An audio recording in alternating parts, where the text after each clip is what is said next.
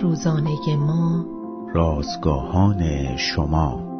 بروید و همه امتها را شاگرد سازید. روز هشتاد و هشتم از شماره دوازدهم نان روزانه ما. قدرت کلام ساده. عنوان و دوم پتروس باب یک آیات دوازده تا بیست و یک متن امروز ما از کلام خداست.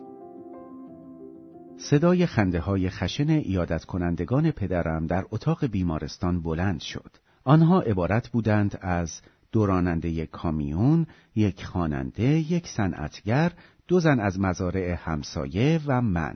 آن صنعتگر در آخر داستانی که درباره دعوایی در میخانه تعریف می کرد گفت بعد پا شد و بطریشو دور سر من چرخوند صدای قهقهه خنده از این خاطره به هوا برخاست پدرم که به خاطر سرطان نفسش از خنده بند آمده بود ناگهان به دیگران یادآوری کرد که این رندی ما واعظه ها تا مراقب حرفهایشان باشند.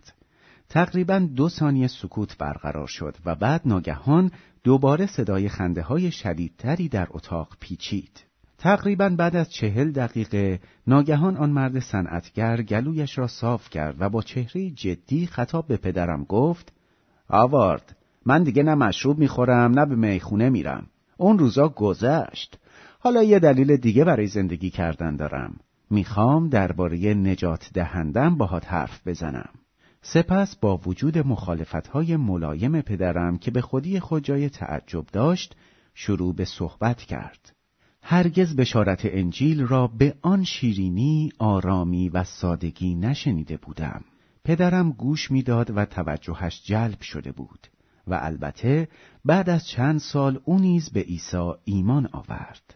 شهادت آن دوست قدیمی و ساده پدرم مرا یک بار دیگر به یاد این موضوع می اندازد که سادگی همیشه دلیل حماقت یا خامی نیست. بلکه نشانه رو راستی و بی تکلف بودن است درست مثل عیسی و نجات او